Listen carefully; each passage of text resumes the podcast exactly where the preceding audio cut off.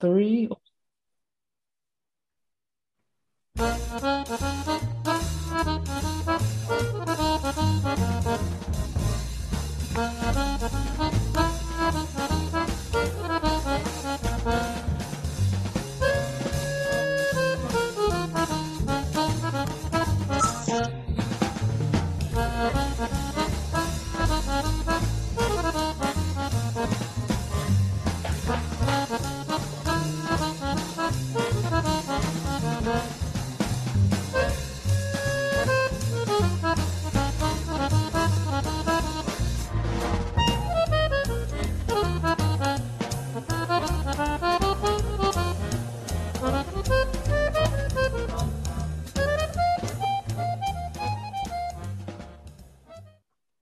Hello, everybody. Welcome to the Snap No Tap podcast. I am Joe Cardinal, and today we are joined by a special guest we've been trying to get on for a couple weeks now, all the way from the great state of Hawaii, Jason Godwise. Hello, Jason. Welcome. Thank you. Welcome to How? Thank you. Uh, now, I got to let everybody out there in uh, Radio Land know that uh, Tony is not able to join, um, which is kind of a last minute uh, emergency came up at home. There's some issue. Everybody, I think, out there knows that his mother is you know, uh, going through some health issues and something came up. So if you're out there, definitely uh, please add your thoughts and prayers towards Tony and his mom.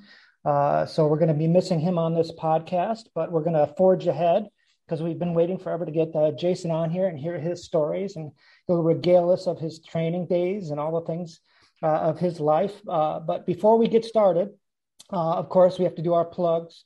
So, uh, of course, if you're looking to help or support Tony and support Catch Wrestling, uh, the number one thing you can do is join his Tri C program. And really, it's uh, it's the best for Tony, and it's the best for I think the students because you get honestly a ridiculous amount of access to Tony and uh, uh, and his videos. So you get all his videos just to start with on day one. Uh, you can basically come out and train at his house. You know, he's got a gym in his basement. You can train, and he puts you up at his house uh, which is awesome because you have access to him. So even after you're done training, you kind of hang out with Tony, uh, which we talked about is just like a you know an unparalleled opportunity for those who are really interested in in the history of catch and all his stories of growing up on in the rough streets of Cleveland. Um, beyond that, you have ongoing video lessons with him. So he does customized video lessons. He's doing that with his current Tri C stores, where he films answers to their specific questions. So it's customized training to your needs. Uh, I don't think anybody else for that price offers what Tony's offering. So obviously, uh, it's the best for you and it's the best for Tony if you can do that. Obviously, it's not something everybody can afford. So if you you still want to just pitch in, please consider our monthly membership. Uh, there's two levels. One is just you know uh, basically kind of a five dollar a month donation deal. Uh, it's kind of like you know supporting your PBS station or whatever. You're just pitching in like for the cost of a Starbucks coffee, saying, "Hey, I I enjoy the podcast. I watch videos on YouTube. Uh, I'm learning from Tony and I want to support him and his teaching. So that's a great way to say a thank you to Tony and, and keep him going. Uh, there's a second level, which is only $10 a month. And that uh, there's regular videos that he films for that that are new. So we're producing new little short video clips and instructionals uh, that he puts up there pretty much every month. So you have access to that. Both are great options. Either is greatly appreciated. So uh, let's get on with the show. Uh, that's enough for the plugs. Uh, this is the first time I'm actually meeting Jason. We just talked for a few minutes before the podcast, but I'm really excited to uh, meet you and hear your story. Jason, welcome. Oh, thank you. I said it was kind of interesting. Get here, quite, it's quite early in Hawaii time, so yeah, I appreciate you getting up for that. So, uh, although I don't, I don't feel bad for you since you're living in Hawaii. That's got to be awesome.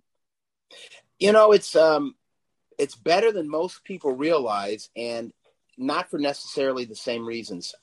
The little things, and I, I'm a Midwest guy. I used to, I'd cut through, you know, I'm here. I'll try to hold my phone in there, but I'd cut through this much ice to go ice fishing. I would, I went out in the, you know, when it was snowing, I could see the animal tracks. I'd go out hunting. I love the cold weather in the Midwest, and when the corn was picked out of the fields, and you're walking through, and the crusty ice was happening, and um, you know those type of things. But you're in Hawaii now, and not only are the winters better, but the summers are better. It's it's almost never really it, on a miserable hot day in the Midwest and muggy. It's you know dang near 100 degrees, 100 percent humidity, and the air's not moving. And a bad day in Hawaii, it's 85 and the humidity's rather low and there's a breeze off the ocean. That's the miserable summer. And then the miserable freezing winter is maybe 70. Might get when it gets down to 68, 69 degrees, the kids are wearing long sleeve hoodies. And and, and so it's funny that the people in Hawaii have a a temperature range of comfort of about five degrees.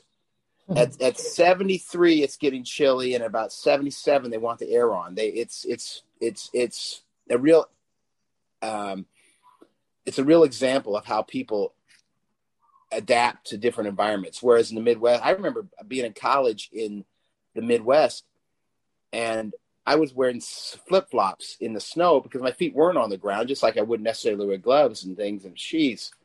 I was at a skating rink here in Hawaii, and they, you know, they had the inside of a cold, and I was like, "Oh gosh, it's so freezing cold in here." And I would never have done that, but I've been here for so many years now that I've my blood your blood thins out quick. And the other thing that's nice is because it's always nice, you can have the windows open and a fresh breeze. So that, it, yeah, it's amazing. The air's fresh. You can always walk around barefoot in a t-shirt. It's always motorcycle weather. It's always jumping the water weather. It is. It is. They don't call it paradise for nothing. I, I tell people if aliens captured humans and put them in a zoo, they would put them in a climate like Hawaii. It makes sense. That's a zoo I'd want to be in. yeah. Uh, just, uh, how long have you been in Hawaii? Um, let's see now. Uh, it's about 10, 10 11, 11, 12 years. So as time goes on. So yeah, it's over 10 years.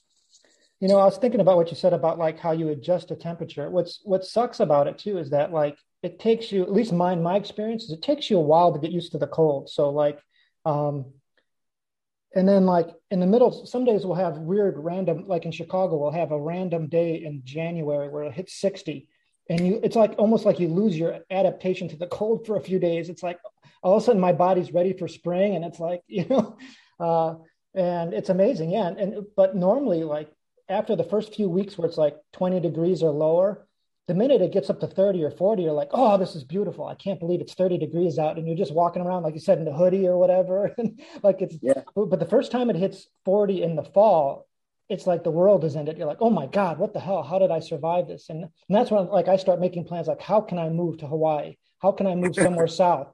Why do i do this to myself every year? It's like you forget the lessons because spring is so nice. And but you're right too. We also get it coming and going because summer now, at least lately, um, the last decade or so, July and August can be miserable. It used to be that we'd get like two weeks of real hot weather, you know, or maybe August would be bad, but now uh, we were getting like degrees, 90 degrees in September here. Just, you know, like that kind of August weather has been creeping further and further. And yeah, it's, it's, it can be rough on both ends of it. Well, and that's the thing. Hawaii is not only better in the winter, it's better in the summer because we don't have those oppressive summer heats. And as you just said, I, I agree with you that um, there's times in the summer, like July and August, it's just people hide indoors in the air conditioning. And, it's, and that's almost as bad as hiding indoors in the winter to get warmer. So if you yeah, have absolutely bad climate on both ends for it's too cold or too hot, and that's why it's kind of really nice. I'm an outdoor person. I love to be outdoors. I even and just to be able to go out and walk around barefoot 365 days a year is is better than I thought it would be. That's awesome. Well, I'm completely jealous. I'm going to need to come out and stay with you. Uh, do you have a Tri C program for yourself? Because maybe I'll join up. Um, hey, I, look here. Here's my mat in my garage, my weight bench, my maces, my kettlebells.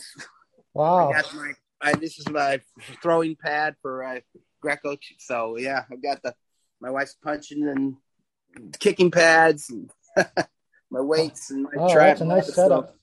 So, so come, yeah. In fact, this mat is triple triple matted. This wrestling mat is a mat, and then a mat underneath it, and then um, pads under that. So wow. you can throw land on it pretty hard. I, of course, as you get older, you want your knees and joints still soft and, Tell me about and flexible. It. Um, so how did you get started training? Let's let's go through the story. What's your origin story? Oh boy. Um, you know, I was um, for me, I guess I just kind of grew I grew up um, in this in um, I guess I've always been attracted to it. You know, there was never a place to train. I went to a very uh, kind of in my mom, a single mom. She, uh, my, my dad, my mom and dad got divorced, and didn't. I kind of went to a really bad inner city school on the south side of Indianapolis. There just was nothing there. There was not a wrestling team. There wasn't a football team. There wasn't. I mean, it had nothing. It was a. Uh, it's since been condemned. It. Um, I would. I would. I don't know. I would guess of my eighth grade graduating class because I went to one of the grade schools. There, I don't know that a single person went to college, and I bet half of them dropped out and didn't didn't even make it to a high school. Mm. And then my high school probably brought in nearly a thousand freshmen and probably graduated about 300 seniors where 700 just got dropped out you know was bad and that school has since been is gone now it's kind of taken over so there wasn't a real great um, program but i i just love to it was really drawn to to I, I don't know manly activities and things and i i read and i, I read a lot um, and I and I was just really I tried to get that. So I as soon as I could get to the uh, a chance, I joined the wrestling team. I tried to learn. You know, I, I, was in the days of the old karate movies like Bruce Lee and that type of stuff. So I always wanted to learn to fight, and I I admired the boxers and things like that. And there was the PAL Club, but that was really too far to me for me to get to it. I would try to go there and learn to box, but it was a, a struggle if I could try to catch a ride with somebody. So I I really and my first the wrestling team of my high school was just horrible. The wrestling coach had never wrestled. He'd never been on a mat in his life. He just just kind of a nice guy that coached wrestling so that somebody would. And I, I remember there my freshman year they had the team won three matches, probably lost 20. It was like three and 20. And the guy didn't know how to wrestle, but he was a good dude. He just he just was trying. He would actually read books. He said, I learned how to wrestle just and then he would kind of we learned this drop step double that was horrible and this sit out that just would get you killed and you get slaughtered by all the other teams. But i i uh, actually um i said okay i'm going to learn to wrestle. And i figured out that if i would just keep moving for six minutes i would wear out the other guy and i'd eventually win. That was just one of the things. So i said okay i won't get pinned. I never got pinned. And i would just keep struggling. And i i won a lot of matches a lot of them. and it was kind of a freaky thing and at, at, at, that school and i struggled and i actually read books and tried and so i didn't really learn to wrestle. I was i went to nationals and was on the alternate on the world team and uh, as, as, a high school kid but i really didn't know how to wrestle at all. And i tried to learn to box but same thing i tried to uh, do it. And i um it was just kind of a struggle but i there was something inside me that just burned the desire to do that. I, I didn't really have um I've never had a coach in my life. I've never had anybody teach me really. That's one thing I kind of admired Tony because by the time I met Tony, I had learned a lot. I'd, I'd, I'd gone and I trained with Rickson Gracie. I went and met him at a seminar and he was tapping everybody out and we tied into each other and he went 10 minutes and couldn't tap me. And it was on, it's on wow. film. Yeah. It was, that was early in the raw days. He said, and he said, wow, I will, I will help you in any way you want. I'll help you. You need to fight. And, um, this, this was of course later on, but I after I'd been to college because I didn't learn to wrestle probably till I got to college because there was a guy James Tannehill, super good wrestling coach, you know, skilled guy that taught me a lot of moves, and then I learned and learned, and I tried to learn from everybody. I, I guess I have a huge thirst for learning. I grew up in, um, I said, well, I grew up really some ghetto trash, the cheapest apartments on the south side of Indianapolis that they had, and in those days they had the traveling encyclopedias. There was no internet. And everybody that had a kid would if they wanted this they would get by their kid a set of encyclopedias. A traveling salesman would sell encyclopedias. And that was a kind of a big deal in the 70s and i would go through and people would always get kicked out of the apartment move out and they would throw these encyclopedias away. So i collected encyclopedias out of the dumpster. Hmm. And I had full sets or nearly full sets of probably every encyclopedia. I, I had my room full. I had uh, cinder blocks and I put boards across them and made bookshelves. And I would go through Encyclopedia Britannica, Encyclopedia Americana, World Book. I remember all those encyclopedias and I just read them cover to cover um, on everything, just trying to study and learn. I, I really had a, I, I'd go to the library and I would actually have a laundry basket and you could get as many books as you want. So I, I kind of did that. And so it wasn't just fighting. Fighting was a, a small piece of my life, but I just was always trying to self actualize and, and become more. I really wanted to grow and become more of a human being. And fighting, I appreciated that more than other other things, combat sports, even before there was MMA. You know, I like I said boxing and wrestling because I I was I said, you know what, this this takes the strength of a power lifter and the endurance of a marathon runner and the strategy of a chess master, and you have to remain calm. And you know, I heard somebody say once, like golf is the most mental game in the world. You you have to putt and and you know it's so much pressure on you. And I said, that's crazy. I said, no one's going to rip your arm out of the socket and punch your teeth down your throat while you're, you want even the crowd quiet while you're putting. Have people screaming at you while you're trying to figure out which move. And then he did it. You know, I said, I, I really appreciated that the combat sports take the most. They really measure who you are and they're the best way to grow and apply.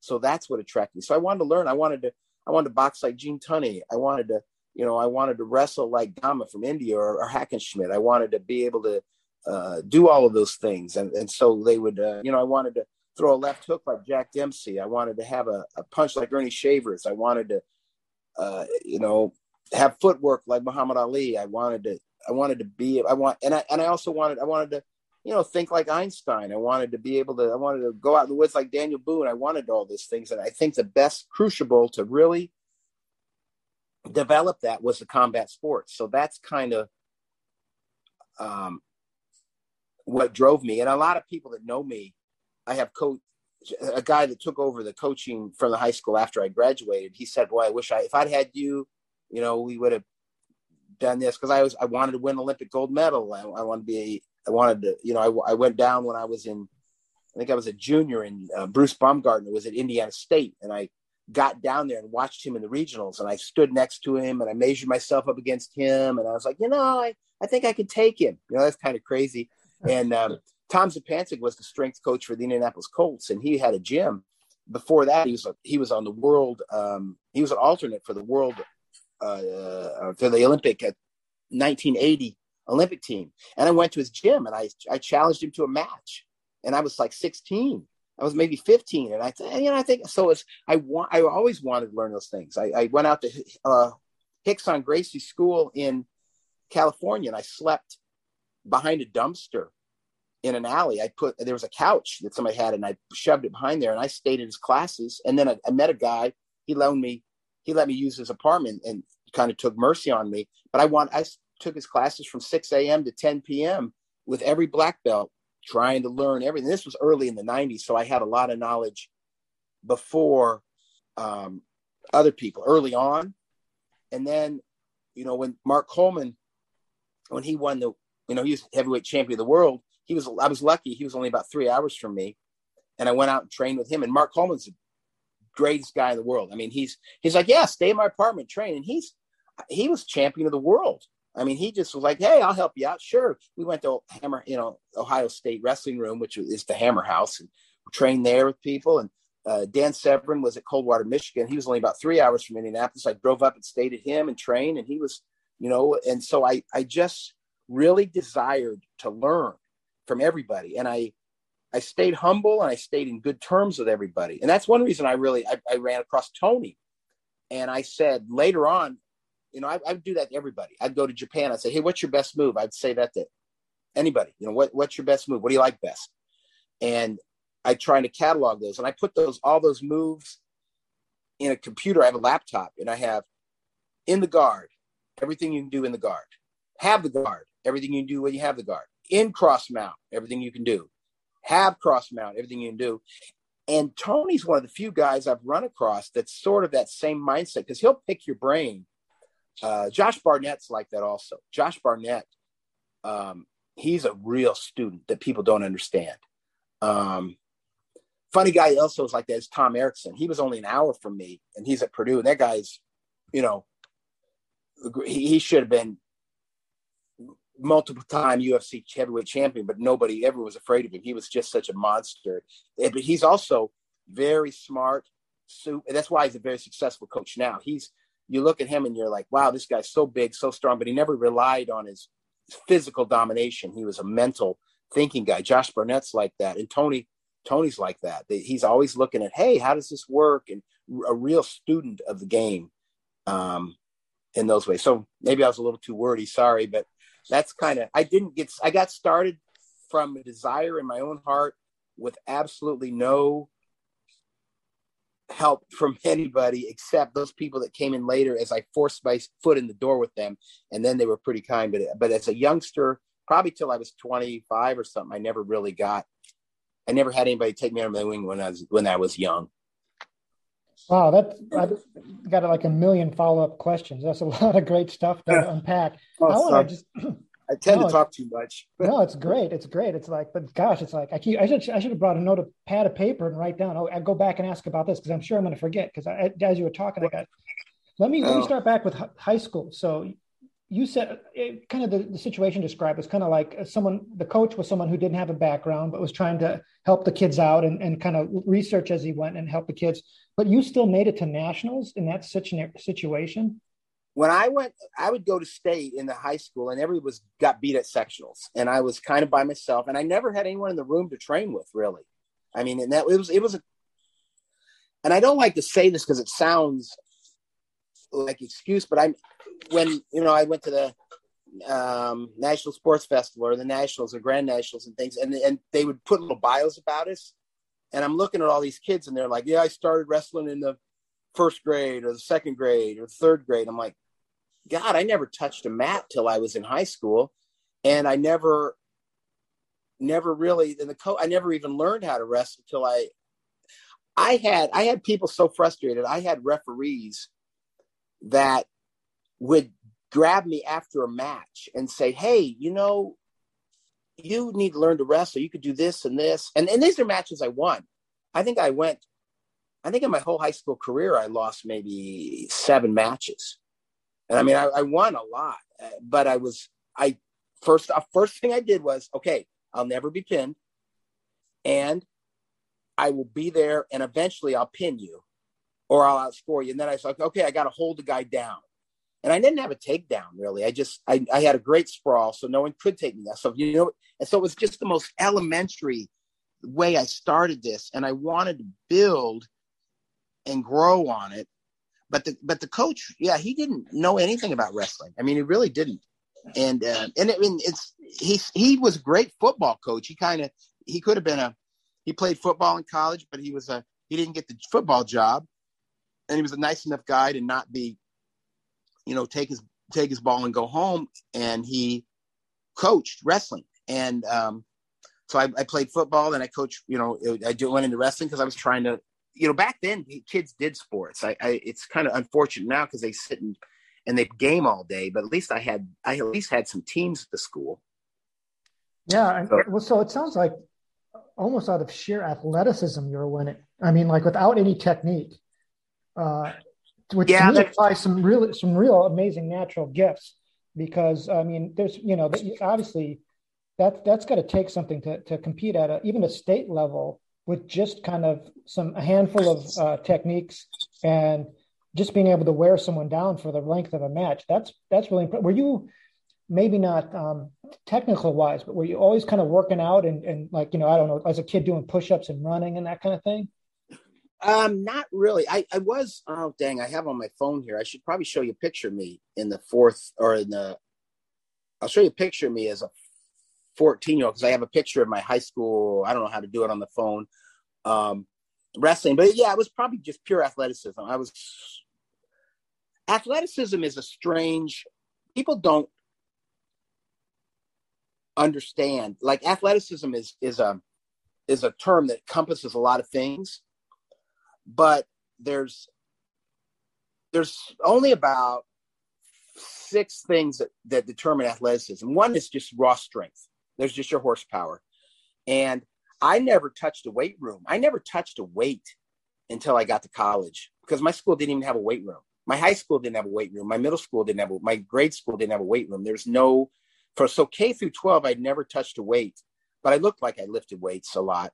Um, you there's raw strength. That's just, you know, like I said, your horsepower. And a 300 horsepower engine can beat a 400 horsepower engine if it's geared right in a car and everything And then there's speed. There's just raw speed. And both strength and speed. Like you can take somebody that's this strong and work out and get them this strong, but you can't take somebody that's this strong and work them out here. There's there's a there's tendon insertions and ligaments thickness and things that you can make. But there's some people with natural strength. The same with speed. There's also endurance, like like McConnor-Gregor shown. There is a component of endurance that's genetic.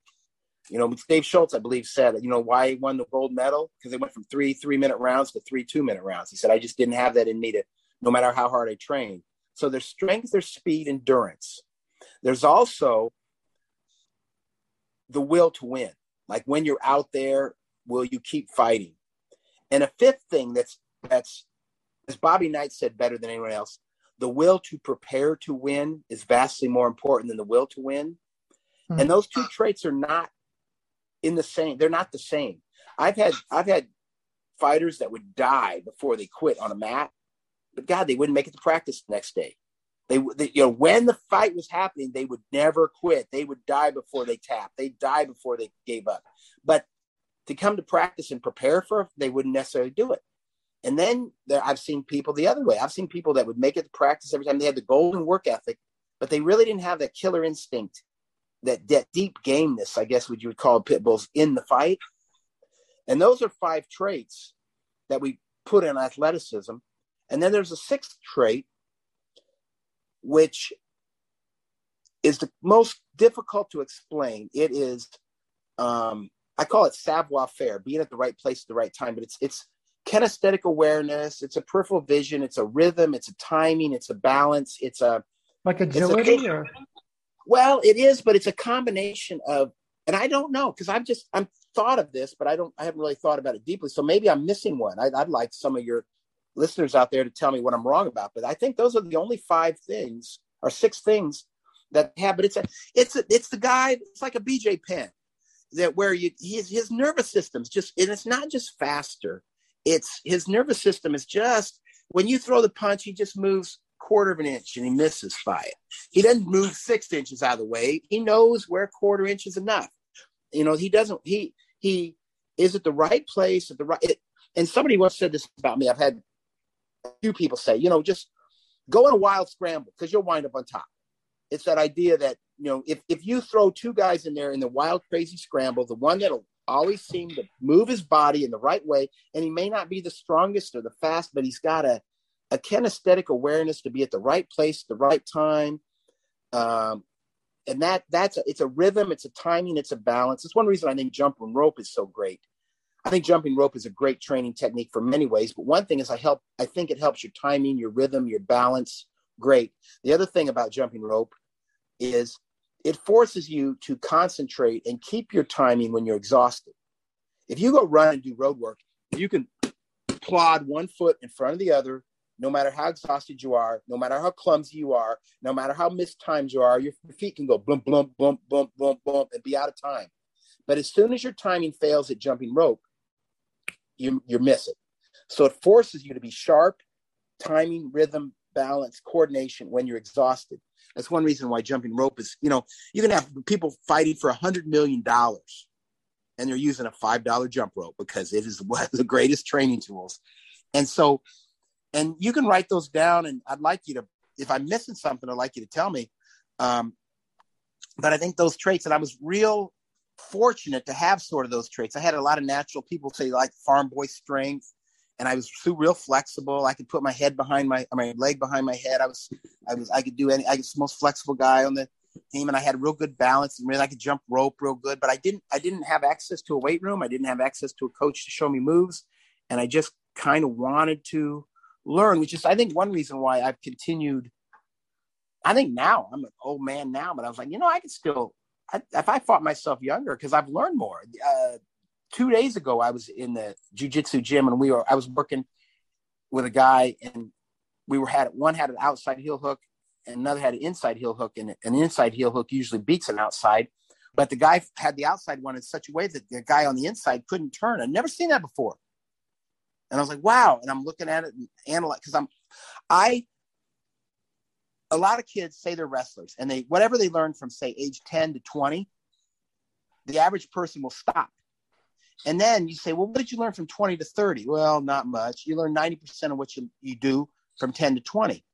Well, I want to be somebody that learns as much from 10 to 20, and I want to learn as much from 20 to 30, and I want to learn as much from 30 to 40, and from 30 or 40 to 50 i go i want to i want to improve every year.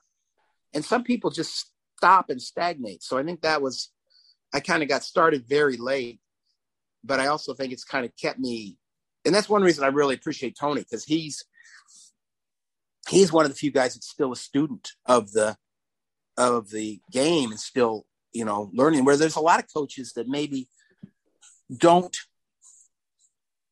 um they don't progress. They they're I, I always I have a prejudice for young coaches, and I sh- and I will say that with a disclaimer that some old coaches are also open minded and young minded and flexible, but some people just they're using old moves that they haven't progressed. You know, if you have a 50 year old coach and he's coaching the same way he did when he was 20 or 30, there's no reason he's not benefited from his experience. Now, I'm not saying every old coach isn't. There's some that are phenomenal. Like I said, Tom Eric, Tom Erikson, I, I, you know, it looks like uh, Cael Sanderson. He's just an amazing coach. I mean, he's putting together people, and he, he's not stopping with his ankle pick headlock that he used in college. He's he's really, and I don't know him, so I'm I'm talking about him third hand. Where everybody else I'm talking about first hand. But it looks to me like wow, he's stayed open minded and progressive and still going on. So you want you want to make sure you have that they always call it a growth mindset or something but yeah you just you're constantly a lifelong learner of things.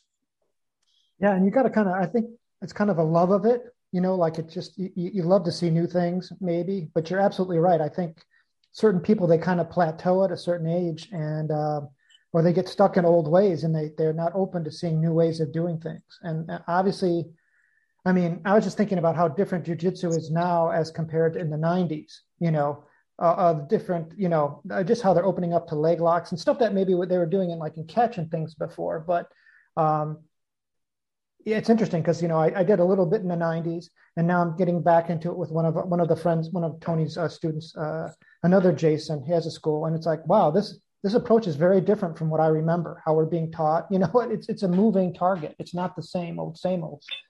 Well, yeah, if you went back to boxing in the John L. Sullivan days, and they're doing this, or basketball in the you know 30s when they're they have the two set jumps, it's it's it's completely different. I mean, you took anybody out of any good any fighter now would not get caught in the triangles and arm bars that Royce Gracie did in the 90s. It just wouldn't. He's he wouldn't even make it through a you know a, a many gyms now and that's and I'm not insulting him in any way. He was a pioneer. He, he's a good guy. I mean, he's he's uh, I like him, um, and I get along with everybody. So I'm not. He's just, but I'm not insulting him in any way. But it's just like what people did in the '90s isn't. It, it's progressed so much, and I think, um, you know, that was one of the things, and that was a great thing. Like the argument, people said, because I remember and said I, am old enough to remember, like in the 70s, every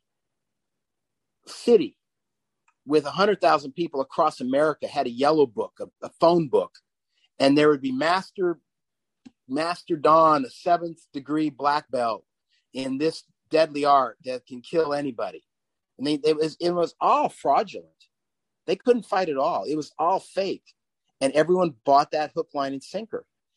And it was like it was like Aristotle with science. You know, he said, well, uh, uh, gravity, uh, you know, we didn't understand that. Everybody just took what he said about things, you know, say like heavier objects fall faster than light, you know, lighter objects. And everyone believed that for a thousand years until one guy finally dropped him off a tower and looked.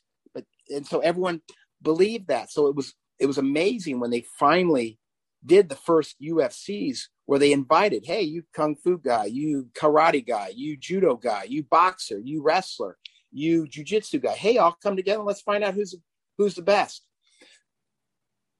Younger people today don't appreciate how radical that was. I mean, that was like questioning the Pope. That was like um, breaking dogma to do that because people said, "Well, I wonder what would happen." And, then in the old days, you know, judo Gene LeBell, and I remember, um, I, I, okay, the summer between my sophomore and fresh, or no, my sophomore and junior year of high school, I went on a little walkabout, like before, before the movie Crocodile Dundee. I went on a walkabout, and I wandered around the country and caught buses and hitchhiked, and I wound up in the bay. I wanted to see Canada and I wound up in the basement of Joe Pazandak. I stayed at, stayed with him for, uh, and I was 16 years old. He was an old catch wrestler. He um, he's predates. He was kind of a contemporary of Lou Thesz, and he predates Verne Gagne by a lot. And he showed me. I tried to learn from him, and I, um, he told me. He said, you know, in the old days, Joe Louis was out of money, and he would referee wrestling matches Hmm. because the IRS, you know, just hacked him real bad and for back taxes and things, and they he owed money, and that because the IRS tax code kind of chewed him up, and I said, and he would the you know wrestling was semi is predetermined, but they kind of you know they some of those guys really could shoot, and Joe Louis, and he said, "Yeah, Joe Louis." The two wrestlers get in an argument with him, and Joe Louis put up his fists, and and the wrestler would back down and go, "Oh!" and the crowd just loved it, and they eat it up. And I said, and I said to uh, Joe, I, I go, "Well, I, you know, Joe Louis was old, but he could probably still hit." And he said, "Any wrestler there could put him in there, put him in his hip pocket." And I said, "Really?" He said, "They had a rule that." Anybody that touched Joe Louis would be banned forever, never wrestle again, and all that. And I said, Really? Why'd they have to do that? He said, Can you imagine one of these wrestlers that said, Yeah, I broke Joe Louis's jaw and tries to get over and you know do that. So even then, even back then, there was that argument, you know, about wrestlers and boxers, but no one actually tested it. That's so they were not scientific enough to just go out and have a match. It was all speculation. It's it's so funny to me. As I said, it goes back 2,000 years to Aristotle. He would claim something, no one actually put it to test. That's why we, we have to be scientists and actually test and see what these leg locks do and see what the I'm today I'm doing leg locks to black belts in the gym that they haven't seen before. It's crazy because people sometimes they'll do tournaments, you know, no no leg locks or no this or that. And, um, and judo now has changed all its rules. So because wrestlers are going in and dominating, so instead of learning to handle some of the moves that wrestlers do, because in Hawaii, we have a very good situation where judo is a high school sport. So we have kids that do, say, mm. football, then they go into the winter sport of wrestling, and then they go into the spring sport of judo. So they wow, that's awesome, actually. Yeah, they've got so in Hawaii, the wrestlers get three months of wrestling at high school level with a you know 50 60 matches and then they go to judo for two or three months and get 50 60 matches. So they they really get a lot of grappling time. And but the judo now has kind of the national judo has changed their rules so wrestlers don't have can't kind of use the same move and they, they've altered that a bit. Yeah that's kind of it's kind of heartbreaking because there's a lot of kind of cool old judo techniques that are going to be lost i think you know in a generation or so because that you always train for whatever the competition is because that's you know the way the sports work or even like if you own a dojo or whatever you want to have the medals and the trophies and so yeah you got to have them on the wall and, and, you, and, and yeah. yeah. go on no i was just going to say if, if a technique will not get you that medal even if it's a valid technique for self-defense you're probably not going to train it as hard you know and that's a, it's a real shame because there's yeah there's I mean, and we we've seen, like you mentioned, leg locks. You know, it's it's kind of it kind of goes through like waves, where there's probably a very sophisticated leg lock game, you know, back in the day. And then for various reasons, it disappeared. Obviously, people could get injured, so there's some risk. But it's a shame that I feel like historically we often go through phases of having to reinvent the wheel because we've lost some like important information that like you know uh, some guys had back in the day, but for whatever rules or whatever we, we've lost.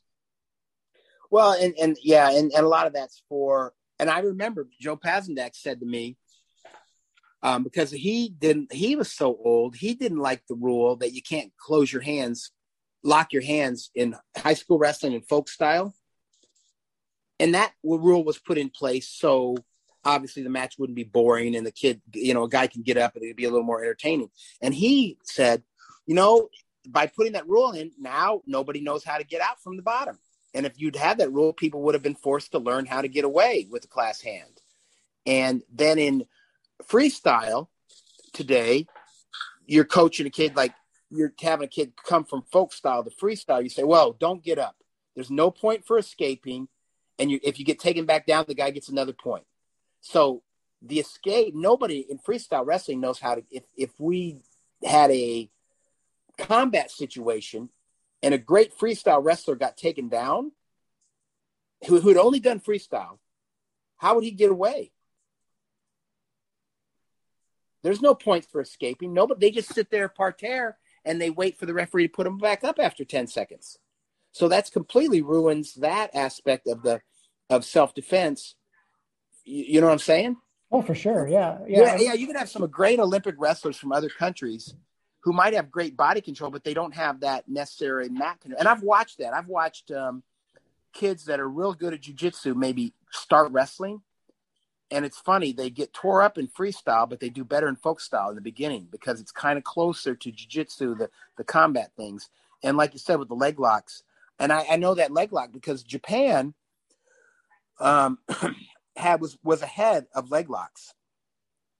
And they had good leg locks when I was fighting Pancrase, and and the, then the Japanese were really good at them.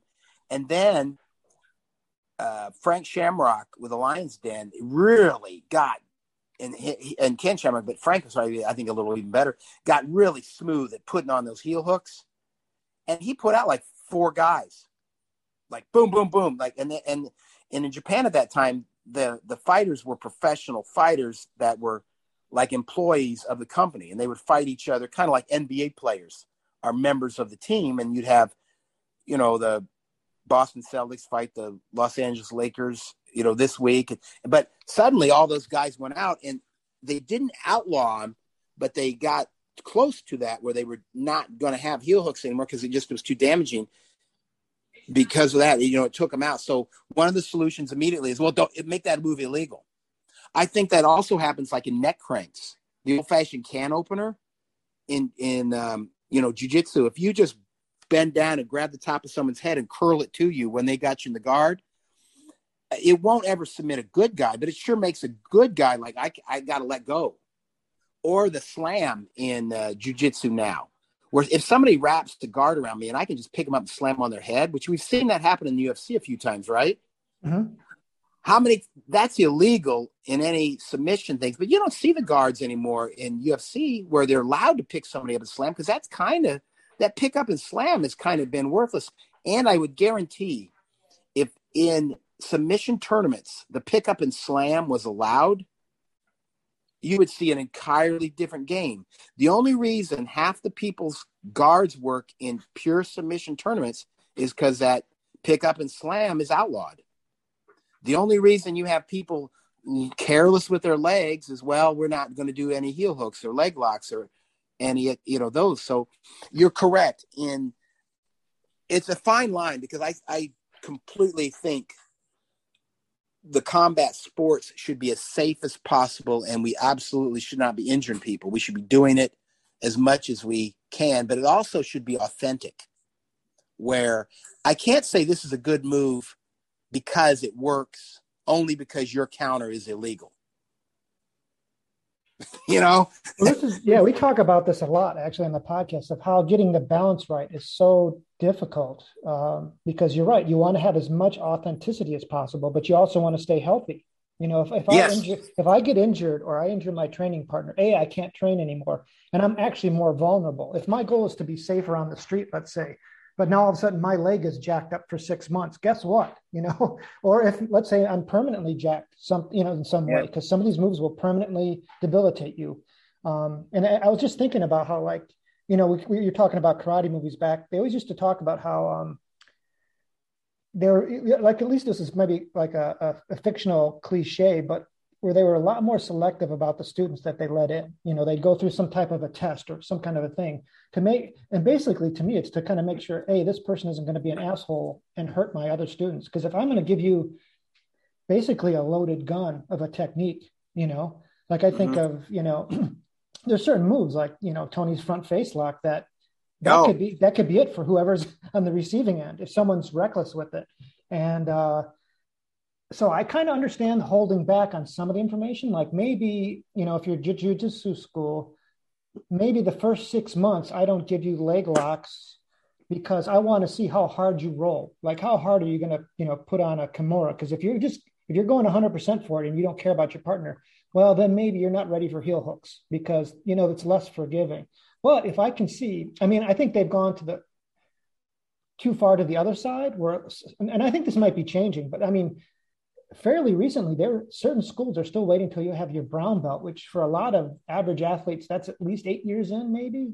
You know, it's like, gosh, at that point, you've developed habits of not watching your legs. I have, I have a coworker who's a brown belt, and he he would normally compete every year, and when he became a brown belt, he stopped competing because he's like, I am not ready for people to put leg locks on me. Like to train himself to relearn his game, to protect his legs I mean, he's got eight years of programming where he didn't have to worry about that. And uh, so to me, I, I, think there's a balancing point. And I think as martial artists or as combat athletes, I don't think there's a right answer. I think it's always kind of like, yeah, how much can we, how close can we get to the line, you know? And I know, like in Tony's perspective, he wants to take it as close to the line as possible. You know, like he lo- he would love it where if we could train with some some of the lower level rips where it's not um, you know, that'll get you thrown out of another school for kind of being a, a bad sport, but that's part of the game too. That's part of the history. Uh, but a lot of people don't want to train like that. And again, you have to know you got a, a, a training partner who's not going to get reckless with you.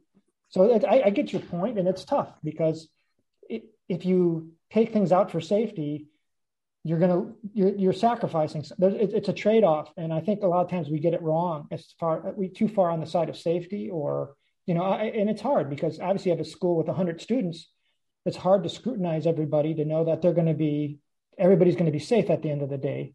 Um, and yeah, it's tough, especially like I was thinking about like high school coaches with kids. I mean, you got kids coming in, you've got to take care of them. And so I'm, I'm sure that's kind of how things evolved the way they did. Uh, but sometimes it was, yeah, it's too far. So um, it's almost like we've had to relearn a lot of the lessons of the past. And, and like you said, um, do this scientifically. I mean, fortunately, I was thinking about Tony's is like, you know, he's one of the links to the past as far as some of the techniques. I mean, that's one of the exciting things about for me about his stuff is that it's like some of those harder techniques from the past that were um, censored out of you know amateur wrestling and professional wrestling. Uh, they're still out there. There not many people learning them and practicing them, but it's like yeah. it would be a shame if we didn't have people taking them to the next generation. Yeah, that's funny because I, I have a 13 year old who's who's pretty physically impressive, and I said I've got to get him out there to Tony before too long because I, first of all, it's hard for a dad to teach their kid, and and I want to be a dad, you know, there because that's it, uh, it's interesting because he's. Well, I'll tell you this story, and then I'll I'll respond. Well, I'll respond first to what you said earlier. You're absolutely right, and I was in a very because I had the IF Academy and I called my my system integrated fighting, IF, IF Academy. And it was in it truly meant integrated. I meant integrate means to bring all the parts together to make whole. And I wanted to integrate all of the old tech, all the leg. I wanted all the kicks of Muay Thai, but I wanted a hand stance of boxing. I wanted all the submissions of catch wrestling. I wanted all the upper body submissions of jiu-jitsu. I wanted to bring that all together in a cohesive whole fighting system. And I said when I met Tony, he was probably as close to anybody. I was like, yeah, that's exactly right. It's funny, you know. Tony and I are real. Uh, he likes jazz. I like jazz. There's so many similarities between us on that, and that's he does. He's one of the few guys. I'm like, wow, I didn't know that. I, I want to learn that, and I I still use some moves, and I, I credit him. But when I had my school, and I never had, I was fortunate because I never had to make money and go get my hundred students and and you know sign contracts and do that because I, I was always doing other stuff.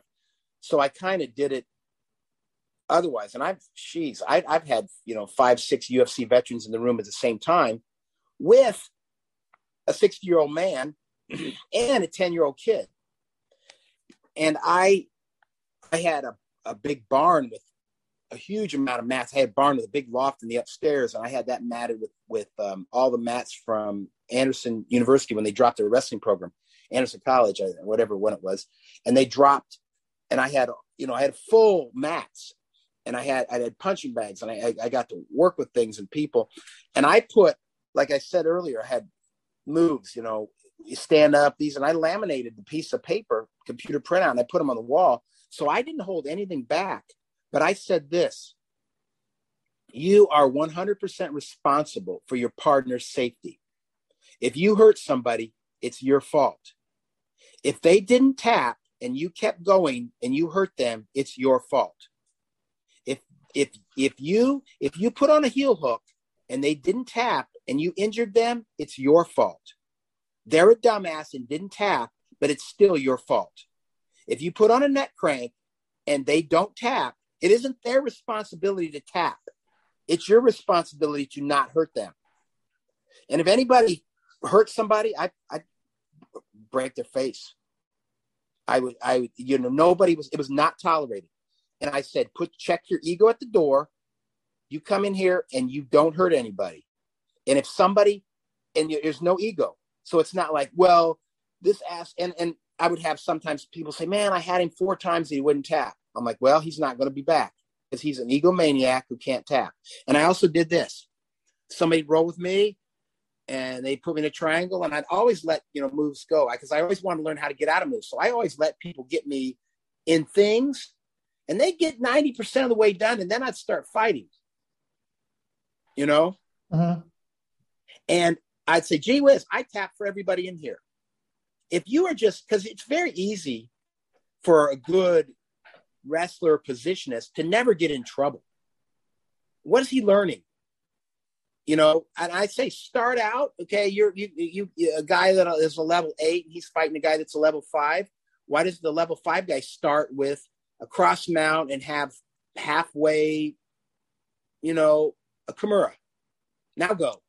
You know, get the guy where they're kind of starting level, but don't. First of all, you got to clear out that ego of, oh, I never tap for anybody. That's bullshit. You know, Rickson did that. I, I never tap.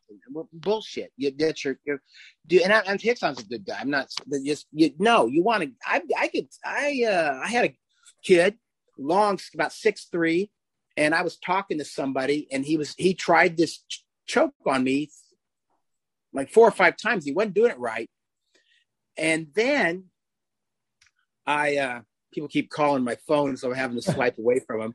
Sorry about that. And this other guy who's a black belt was talking to him and he finally did it. And I was talking, he caught my larynx right under there, almost broke it like a plum. And I tapped, I was like, you know, good. But that's not, that's nothing shameful to happen. So I think the solution to that is first, everybody taps at some time. It's not like you have your elite that never tap and your black belts never get tapped by a brown belt and your brown belts never get tapped by a purple belt. That's just that's setting up a fragile house of cards that will fall apart. Secondly, you don't hurt anybody. It's not the person's responsibility to tap. It's your responsibility. We're not, we're in practice now. You're all making each other better. You cannot hurt somebody. I have, and I will many times be at a strange school. And I, cause I jump in with any, I'll go with everybody and I'll go to a strange school, never roll with a guy and I've got a lot of cool little moves like Tony has, and probably some number. And I'm, bam, I get something, and the guy didn't even know he's in danger, and I let it go. Nobody maybe even knows he was in danger. And then sometimes later on, I'll say, Hey, I had this. And he's like, Oh my gosh. And sometimes he's open minded, you know, it's like, Oh, that dang, thanks. That's cool. And other times, you know, they're not so much, but that's not my problem. You're there to make yourself better. Check your ego at the door. Everybody taps everybody. It's not this matter of pride, and you don't hurt anybody. And it's not their responsibility to tap to not be hurt. It's your responsibility not to press it. And if he's so much of a dumbass and he's so arrogant and so egomaniac that he won't tap when he's in trouble, let him go. He's not worth your time. And that worked very well for me. And you know what? You can talk to people all over the world that have trained at IF Academy. They've all heard that speech and they all like training there and they and and that's what we do Oh, sounds great. Um, yeah, I know that's a great attitude because yeah, I think there are people who get locked into that mind frame, especially like the hierarchy you said. And, the hierarchy is horrible. It is a horrible. It's a rigid religious structure that is dumb and not conducive to flexible learning. Well, people also get afraid of taking risks. You know, like yes, and you know, like I've had people where like they just clam up, and they know that I can't pry loose, you know, an mm-hmm. arm or something, but they're not progressing. And if they were thinking in terms of self defense, well, it's like that's great, but you're very vulnerable in ways I can't take advantage of. You know, just because you lock up, I've seen people go into a turtle position and they'll try and ride it out. And it's like, that's great that I can't can open, you know, I can't pry loose, you know, I don't have a, you know, you're, you're, but think about how vulnerable you are, you know, in a real situation, you wouldn't want to stay there for more than a split second. So, uh, but yeah, uh, I think exactly, you know, I've, I've sparred, you know, in the gym that I go at, sometimes there's girls that we roll with and I could muscle out of everything they do, you know, if I right. wanted to. But, and, yep. uh, uh, but it's like, all right, well, let's, yeah, let's let them get my back and see if I can, you know, how long can they hold it? Can I get out of that now? You know, like, and, and it's, you're right. It's kind of a,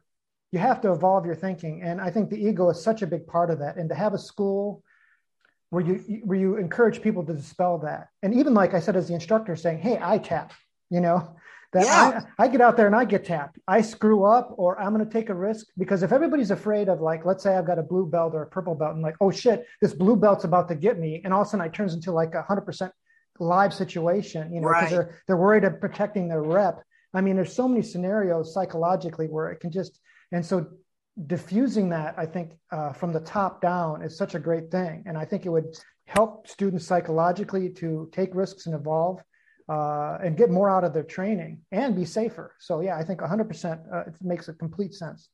Yeah, I was. Uh, it's it's the whole belt color hierarchy is is causes some problem, and and, well here and, and people sometimes it's funny because you see my white belts here. Mm-hmm. Okay, um, I just wear a white belt. I've never progressed. Rickson, I think, offered me a blue belt back in like '94 or something. I mean, you don't. Um, you don't the, belt is nothing. It, it, it, I always say you're only as good as you are today. A ship does not sail on winds that blew yesterday. And I never awarded belts, to, and, and, and I never um, thought because when you're doing that, it becomes secondary to actually learning something. And just what you said, that just sit and stalemate someone just a stalemate and hold and not and, and say okay they didn't tap me well what did you learn i mean that is i um i was rolling with a real good black belt a couple weeks ago and i i let him take my back and he put on um uh the, he body triangled me and I was like, wow, because I, I was like, I need to work on somebody body triangling me. He had nice long, you know, legs. Boom, boom, he had a body triangle on me, and I'm I'm working. I did. I think. Um, I, I, I just I had just met him. I didn't know him at all, so I didn't do a shin lock because Tony Tony you know Tony Cecchine's got some of the best shin locks in the world, best shin lock in the world I've ever seen, and I had some others, but I didn't do it. And there's you know I can even tuck my chin and grab his head and try to put the crown of my head back and, mm. and you know do it. And it, and I uh, you can and you can do like a and now I can't do this anymore because I'm just not flexible. But you know you can tw- put their legs in, in figure four. They're laying and do. But I I was playing with stuff and doing stuff, and then the, uh, we only went five minutes. The gym had a five minute timer, so I got back with him and I let him. He got another. You know, let him get another one on me because I wanted to work on that. Because I hell I don't know. I've been triangle. I don't know anybody's been able to put a body triangle on me because I'm probably fat now. And uh, uh, I was like, this is great. This is so, I was so happy. And I think he was probably taking a little easy on me because I was new or to, we were new to each other, you know? So he wasn't going real hard either. But we, it was a very, I want to be in new positions. I want to be, I want to try everything because I could, a good, especially a good wrestler can take a, a jujitsu person and just never let them have anything, but just like you said.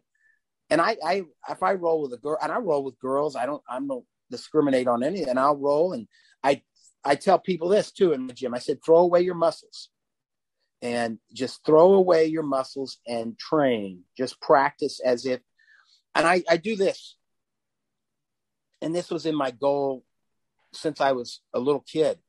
And I thought about this because I was I was always pretty scientifically minded. I said if I was fighting a clone of myself with exact same strength, exact same speed, exact same rhythm and timing and balance, exact same everything, would my move work?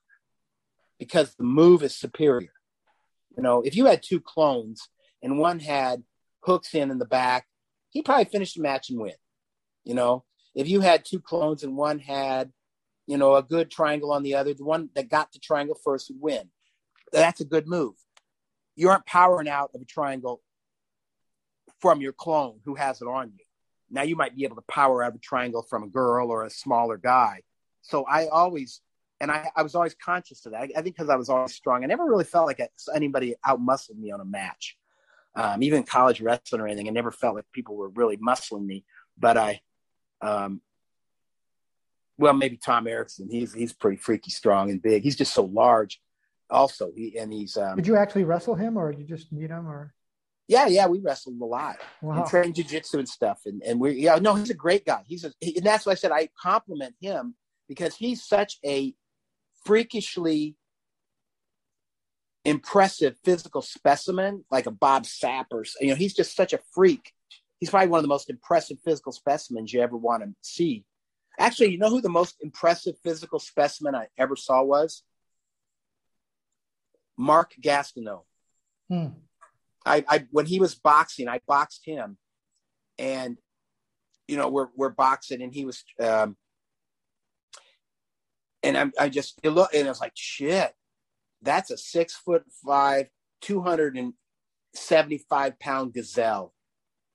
I mean, he's just he just looks beautiful. He, and he doesn't look like a steroidly enhanced freak. He doesn't look like he has an extra ounce of weight muscle on his frame that doesn't belong there. His body did not grow out of its natural proportions. You know, he is just like, holy smokes. He's just, that's just, he, he and so, um, and just the, to punch it and the weight and the movement of his hands, like his forearm, you know, just like, wow. Um, so anyway, there, there are those people um, and I, he actually felt stronger than me. I, I never wrestled him. I just boxed with him and sparred with him and did it informally. So I got to push and shove with him a little bit. Shays, he's, you know, he's a lineman for the NFL. So I'm not pushing him around. um, but he was, he was probably the most impressive, just raw physical specimen I've ever seen. Um, it, would be interesting to see some people that had uh, other comparisons on that too. But, um, yeah, to, to, to, to rely on your strength against person A and then to rely on your strength against girl B and little guy C and then get a hold of somebody who's your clone, that's that's worthless. You want to fight everybody. You want to I'm sorry, you want to train against everybody like you are going to have to fight your clone or somebody a little better than you, a little stronger than you and then then the only you know you may not be able to control how fast you are how strong you are your size and how tall you are and how much you weigh but you can control how much you know and how well fast you can apply a move and how smooth and seamlessly you can flow from one position to the other. That's the one thing you can control. So that's very valuable. Yeah and eventually our strength and everything and our speed eventually fails you know we get older. And it's all that's left is your technique. And it's and it's hard to like that's another thing you have to balance as a martial artist because uh, the instinct is there to use. And that's something i struggle with too is that sometimes i just try and do something as fast or as strong as i can because that's what i need to you know because I, I, realize i'm going to be in trouble otherwise uh, but ultimately the ideal is it's all technique that wins all strategy and all technique that wins that's the ideal that you go for so i want to ask you before uh, there's been a lot of fascinating talk but I, so high school, you're already kind of uh, wrestling at a national level sometimes. Where did you go to college? Where did you wrestle at college? Well, I tell you what, I went to um, Wabash, which was a division Division three school, and I picked that because it was well. I actually probably picked it because the coach came after me pretty hard, and it was a super academic. You know, they said, "Oh, that's the Rutgers of the Midwest. That's like Ivy League for the Midwest," and I was, I was so dumb and ignorant, uh, or just ignorant. I, I, because Harvard recruited me for football, wow. and um, my mom said, "Oh, you don't need to go out of state." And I'm like, "Okay, mom." and so all you know, and, and North Carolina recruited me for wrestling. They had um, who was the they had this super big guy, um, Tab Thacker, I think, at that time, or uh, he's like 450 or something, and and I was a heavyweight. I was only about 210, and it was there was no limit. There was no 275 pound limit then. But I really, at that time, I thought I'm going to get a gold medal in the Olympics in wrestling, and I really and at that time, one reason I picked, um, because I, I I could because IU is what's in the Big Ten. I could I could I wrestled their heavyweight. I could beat him, and I but I but Div three. Um, you could go to the nationals. You could go for if you won the Div three nationals, you could go to the Div one nationals. Hmm. Back then, who's the guy? Was it um, that won? He he won three Div two titles and three, or no, he won three Div two titles and three Div one titles. Who care was it Carl Helsberg or Helsing or Hell? Somebody that he's he's like considered one of the greatest college wrestlers because he won six national NCAA titles. And he won them in the Division two, and then he went to Division three and went in the pigtails of that and won that. And um, so I kind of went there and I wrestled and I there was I um there's a good I beat a senior one the nationals. I was a freshman. I beat him and I got the spot and I wrestled, but I had a and I oh another thing a reason I went there was because I the coach the football coach said to me because I I had a tremendously frustrating football career because I was a defensive tackle in high school and I was about 210 and that's just not a defensive tackle size in college, you know. And I wanted to always play running back or linebacker or fullback or something like that. And I was fast. I had a real good 40 time. I was real. I in high school I could outrun all the linebackers, but I was a defensive tackle. And I got the, the and the football coach there and the wrestling coach said, "Hey, you come here." And the football coach said, "I'll give you any position you want, and you have it. It's it's not that I'll give you a day tryout. You can sit there and train and keep it learn to do this. So I was like, okay, I'll get to do the position in football I want. I get to do the wrestling. I can go to the nationals in wrestling. The school's super academic. And I'm like, so that's where I went to college and wrestled um, on there. So that was kind of that. People would probably kill me if I don't circle back to this. So after college, when did you uh, meet and then uh, roll with Hickson? Um, let's see. Hickson was doing a dang, everybody's calling me. Um, He's probably um, Rickson saying, "Don't tell the story." Yeah, no. Rickson was doing. There was a seminar up in Chicago, and I lived in Indianapolis, so it was like a three, three and a half hour drive. Was this and like ninety three? Yeah, would have been like that. I might have been there. Okay, well, did you uh, you saw me tie in with Rickson then? Well, so uh, if it's the seminar I was at, yeah, well, it was like it was impressive in some ways because they split the class in half. It was a big gym, and I was actually I was like I think he said anybody 185 pounds and above, I, Rickson was going to roll with. Everybody below was going to roll with his brown belt. I don't know if you remember. Marie, that. that. was his brown belt for no.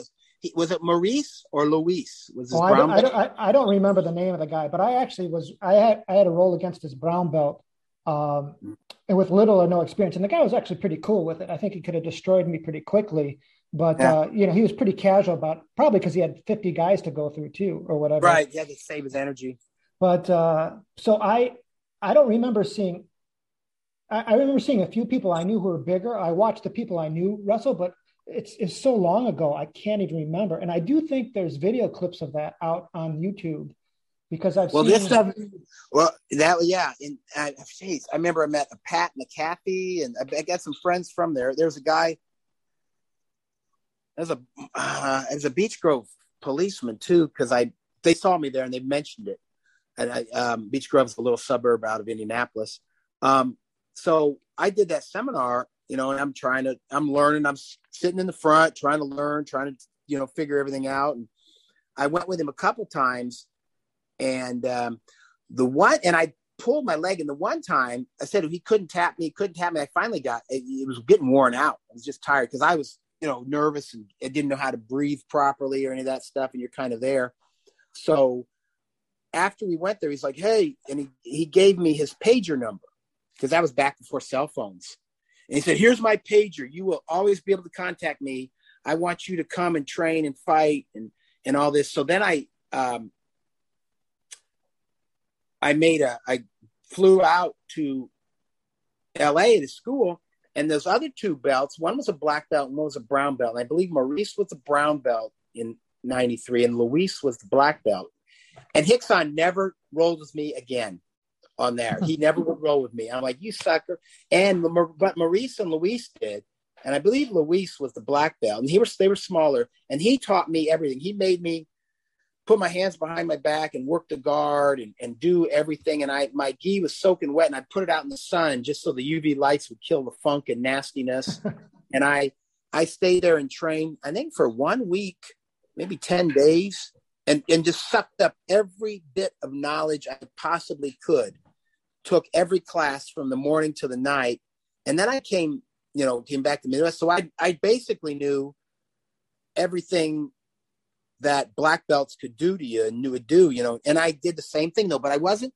And I'll tell you one thing. See, I never tried. There was a point then when I could muscle those brown and black belts of his, and maybe you know give him a harder time than I did but I did was I wasn't trying to do that. It wasn't like, oh, ha, I tapped one of Rickson's black belts. I was no, I wanted to learn. I absolutely wanted to try to figure this out, you know.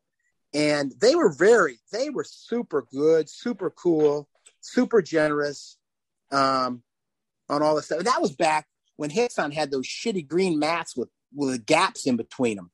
You know, his school. I've got pictures of it and it was not a. I remember I went there and I was like, "Dang, this isn't as near as nice as any of the wrestling rooms in the Midwest." Of course, I'm sure rent in LA is ten times what the rent is in the Midwest. So I remember going there, going, "Dad, these mats suck," and this place there. But I didn't say any of that. Of course, I was there just to learn, and and um, he was he wouldn't roll with me anymore. Pretty much of that. He and and he has a reputation to keep and all that, you know. Um, but but he was so far ahead of his time because at that time, like people criticize, you know, when the first match between uh, Royce Gracie and Dan Severn, you know, Dan Severn eventually got caught in a triangle, but you know what? Dan Severn had never seen a triangle. He never worked to get out of a triangle. Let him work, get out of a triangle a couple times. Let him work a month, two or three weeks on that, and he won't ever get caught in it again. But the the power because I don't want somebody to miss, you know, take a chunk of this video and say, "Oh, Jason was talking shit about somebody else." And I, am not, and uh, and people know that I don't. But the idea that hey, we're going to put all these people together and have them fight each other and see who comes out on top just wasn't done. The the value of that was amazing. Before the before the first UFCs, you had people arguing death punches and one shot, one punch, one kill. I mean, I, I hung around black belts who believe that stuff. and they and they beat they beat their knuckles on boards and shit to get these big callousy calcium deposited knuckles. Yeah, one of my punches will just knock anybody out and all this crazy stuff. And so that was super valuable on that. I mean, it, it, the the pioneering and the progression of our sport has just skyrocketed. And even now, people have gone to kicking the calf. Who thought about kicking the calf, a very small muscle which would totally debilitate someone? Or when Khabib, oh, I'm going to triangle their legs and come creeping up on them like that. You know, these techniques that are constantly being pioneered are just beautiful. You know, and there's and there's old ones that are being lost because they've been thrown away. Yeah, I'll, I'll kind of second what you're saying because there are people out there who occasionally will badmouth uh, some of the Gracies and their level of grappling, but uh, one regardless, they went out there, and uh, I think probably their their most important contribution. Oh, the other thing I was going to say is a lot of people have gone back. I think there's some judo historians now who are showing that a lot of, like, probably all of those techniques have existed in judo for ages. You know, the triangle wasn't innovated by them, but I think that's besides the point. I think the point and where they should deserve some credit is kind of reminding the world the value of grappling in a combat situation. They were willing to get into striking matches, yeah, which is no. grappling, and that like you said, for a lot of people, was very theoretical. I mean, I I trained at was kind of what I would call a proto mixed martial arts school in Chicago, Degerberg Academy, where yep. they were already kind of mixing karate and boxing. They kind of already realized you need multiple systems, and they were already exploring Muay Thai and things like that. So I think. I think uh, there were pockets, and I mean, you can even talk about Jeet Kune Do. I mean, they, they were yeah. theoretically talking about mixing martial arts, but they didn't get into the ring and do it. You know, they didn't they didn't put their their well, and that's literal the thing. necks on Gracie the line. says, "Here, try to knock my head off. I'll get in the ring, and you can try to punch me in the face." And uh, Hoyt, you know, nobody else had done that.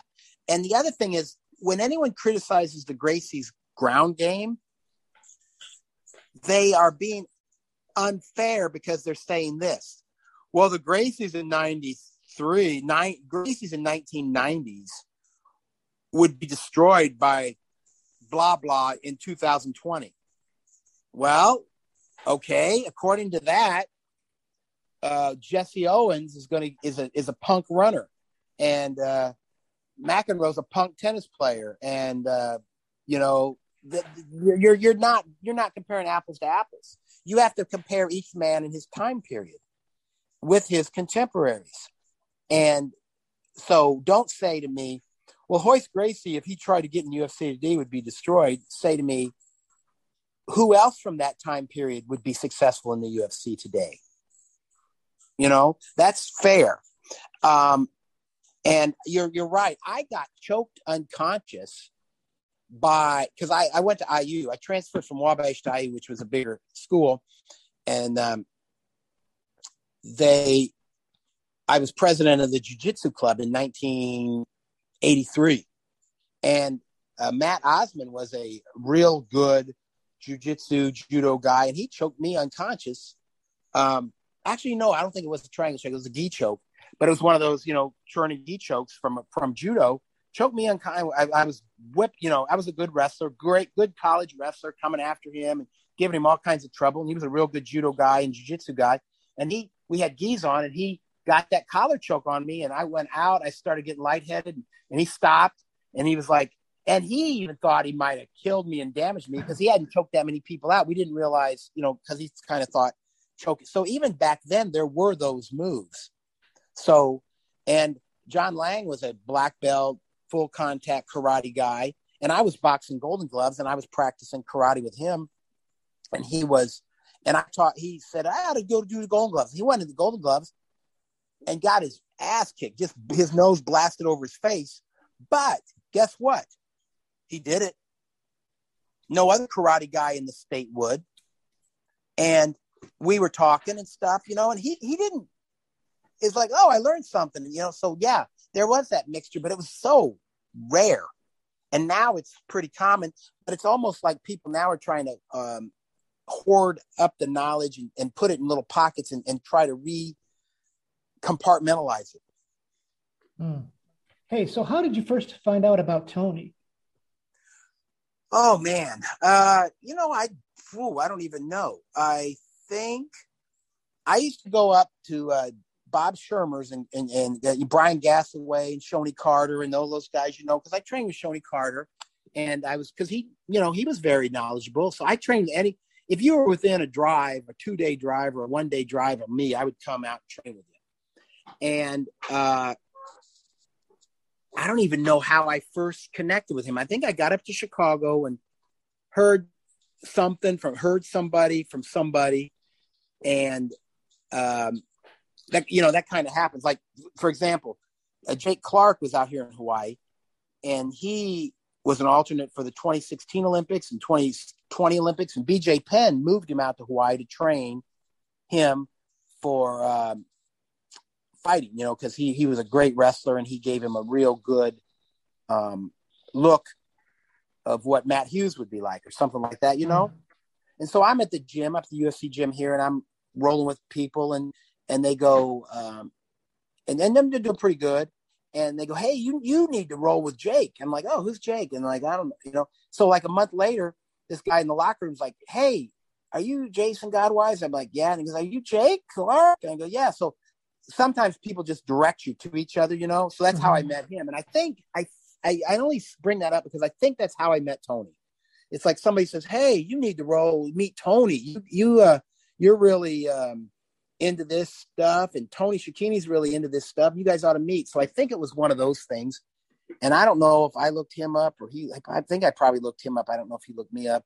And um, then one of those things like, wow, you know, I start picking his brain and he's picking my brain, and I'm like, and I thought, wow, this guy really knows his stuff. And so I, and it's really unfortunate because it always seemed like our schedules, we weren't that far apart. We were only about a three hour drive apart, but I didn't get up there. I went up there. I probably went up to Chicago and drove up to Tony's to just see him. I don't know, three or four times. And that's about it. It's really unfortunate. Every time, you know, I went up, I'd go up to his house and we, and we just, it was one of those things where wherever we, it, we, we would end up talking till two in the morning you know, it was one of those things where an hour or two hours isn't enough. So it was like I'd see him in the morning and we would talk and exchange information and it would go. And he's a, you know, some people, some people top out, you know, after a five, some people, you have what they call the a five minute conversation. How's the weather? It's good. And that's about all they got. They're kind of shallow.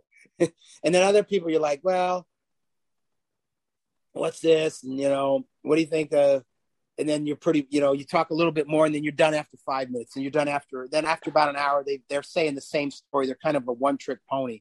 But Tony's a guy that you can talk to, and you never plumb the depth of where you never get to the bottom of where he's at. You've never exhausted the supply of information, and it and it doesn't have to be just wrestling. It doesn't be. It can be, you know. Tony's a guy you can talk about boxing. You can go back to John L. Sullivan, and you can see how Corbett won the title, then Fitzsimmons, and he'll explain what happened in those matches. And then, you know, he can talk about when Hart got the, and then you talk about wrestlers and you talk about Gama or Hackenschmidt or Gotch. Or, you know, I, I was like, yeah, I, I worked out on uh, the workout bench and Frank Gotch's workout bench. I got to do when I was, I, you know, you talk, because I, I told him about that. He's like, yeah, he knew what that was. And then you talk, and then, you know, jazz, and you talk about the music here. You can talk about it a 57 Chevy, a flathead Ford. It's just, you know, whatever. Oh, the valves. So Tony's a guy that just has an insane amount of knowledge of, of different things. And he's always been curious. So um, it's always been such an insane pleasure to talk to him because it's so stimulating. Well, that's one of the reasons why I think this podcast is such a great format for him because he just will not shut up. Um, no, but really, I mean, he's he's got the Italian gift for gab, and he really, like I said, he's a very charismatic guy and knows a ton of stuff. If he's interested in it, he knows it very deeply. You know, whether it's music or whatever. And, That's funny about Tony because sometimes we're out on the streets of Chicago, you know, and Tony is always talks very intelligently, and he's, you know, yeah, you're right. He talks real. You're like, wow, this guy really knows what's going on. However, you get in an Italian neighborhood with a couple of Italian girls that are like, "Hey, what you do?" And Tony's like, "Hey, how's it going? Yeah, you got you got the big scruffy balls to talk to me like that." And it's like, whoa! It's like it's like what? Is there split personality there? So you talk about the Italian gift for gab, but we get into some little like in Indianapolis. There's a couple of those that we have Italian fest and a couple old Italian neighborhoods, which they're getting destroyed now. They're getting they're mm-hmm. gone, they're disappearing. But it's a funny. In a couple of occasions, I've seen that, and I'm like, wow, you just went into Tony Italian mode real quick. He went full. he went full Goomba. Yeah, he did. He was like, what? You were just talking to me a second ago, and now. well, that is funny because he can he can like uh, range the gamut. You know, like he can go yeah full Goomba or thug. You know, like he yeah. You know, sometimes yeah. he can be articulate and very high minded, and other times he'll say things you'll be like, whoa, that's yeah like, hey, are you parking? You know, you like, hey, you almost scraped my car. It's like Tony. So yeah, it's like The Sopranos or something. It's like, so it's funny. I've seen Tony do that. Um, it, it, that happens in Hawaii. You'll have you'll have areas where they speak pretty strong pidgin, and you'll be talking to a, you know, a Yale grad, and he's speaking to this, and then boom, he'll go into pidgin and, and like, what? So that happened. That happens here sometimes, but I've seen it happen. Personally, seen it happen for with from Tony a couple times, a few times. Well, dude, it's been super cool talking to you. I, it's been really enlightening. I didn't know anything about honestly you, but it's it's got tons. Uh, clearly, you've been like. It seems like you've trained with everybody and anybody who's got a name. It seems like you got a real passion for going out there and seeking knowledge. And uh, that's awesome. Uh, this was a great talk, man. I stayed I stayed on good terms with everybody, and I'll tell you what, everybody out there will say, you know, Jason's never cheated nobody, he's never lied, he's never, you know. So I've stayed in good terms with everybody, and that helps. Just, just if you're not a jackass, most people in the world are pretty, pretty kind and are generous hearted. I believe in the intrinsic goodness of human beings. I really do. It's only when they get in groups and corporations and governments that they cause problems. Hey, so do you have a school? Do you you have stuff to plug? No, I'm just uh just an old man out here in Hawaii doing my stuff. So just enjoying just enjoying the weather. Enjoying life. People come to train with me sometimes, but they all know who I am and just they come whatever. You know, I'm pretty uh but yeah, I'm just doing my thing out here. I live I'm blessed beyond belief. I got the best wife in the world, best kids in the world, best place in the world, blessed best friends in the world and healthy and happy and doing well. Awesome, man. Well, this was, like I said, a great talk. I think we could, at least I, I, could hear you, you talk about all those other people you've trained with for hours, probably. So I think we should definitely do part two if you're willing. Uh, obviously, we'll give you a break maybe, but when yeah. Tony's available, uh, we'll schedule okay. a part two down the road because um, I'd like to hear you two guys uh, relay your stories together. I think that'd be super awesome. I think everybody would love to hear that.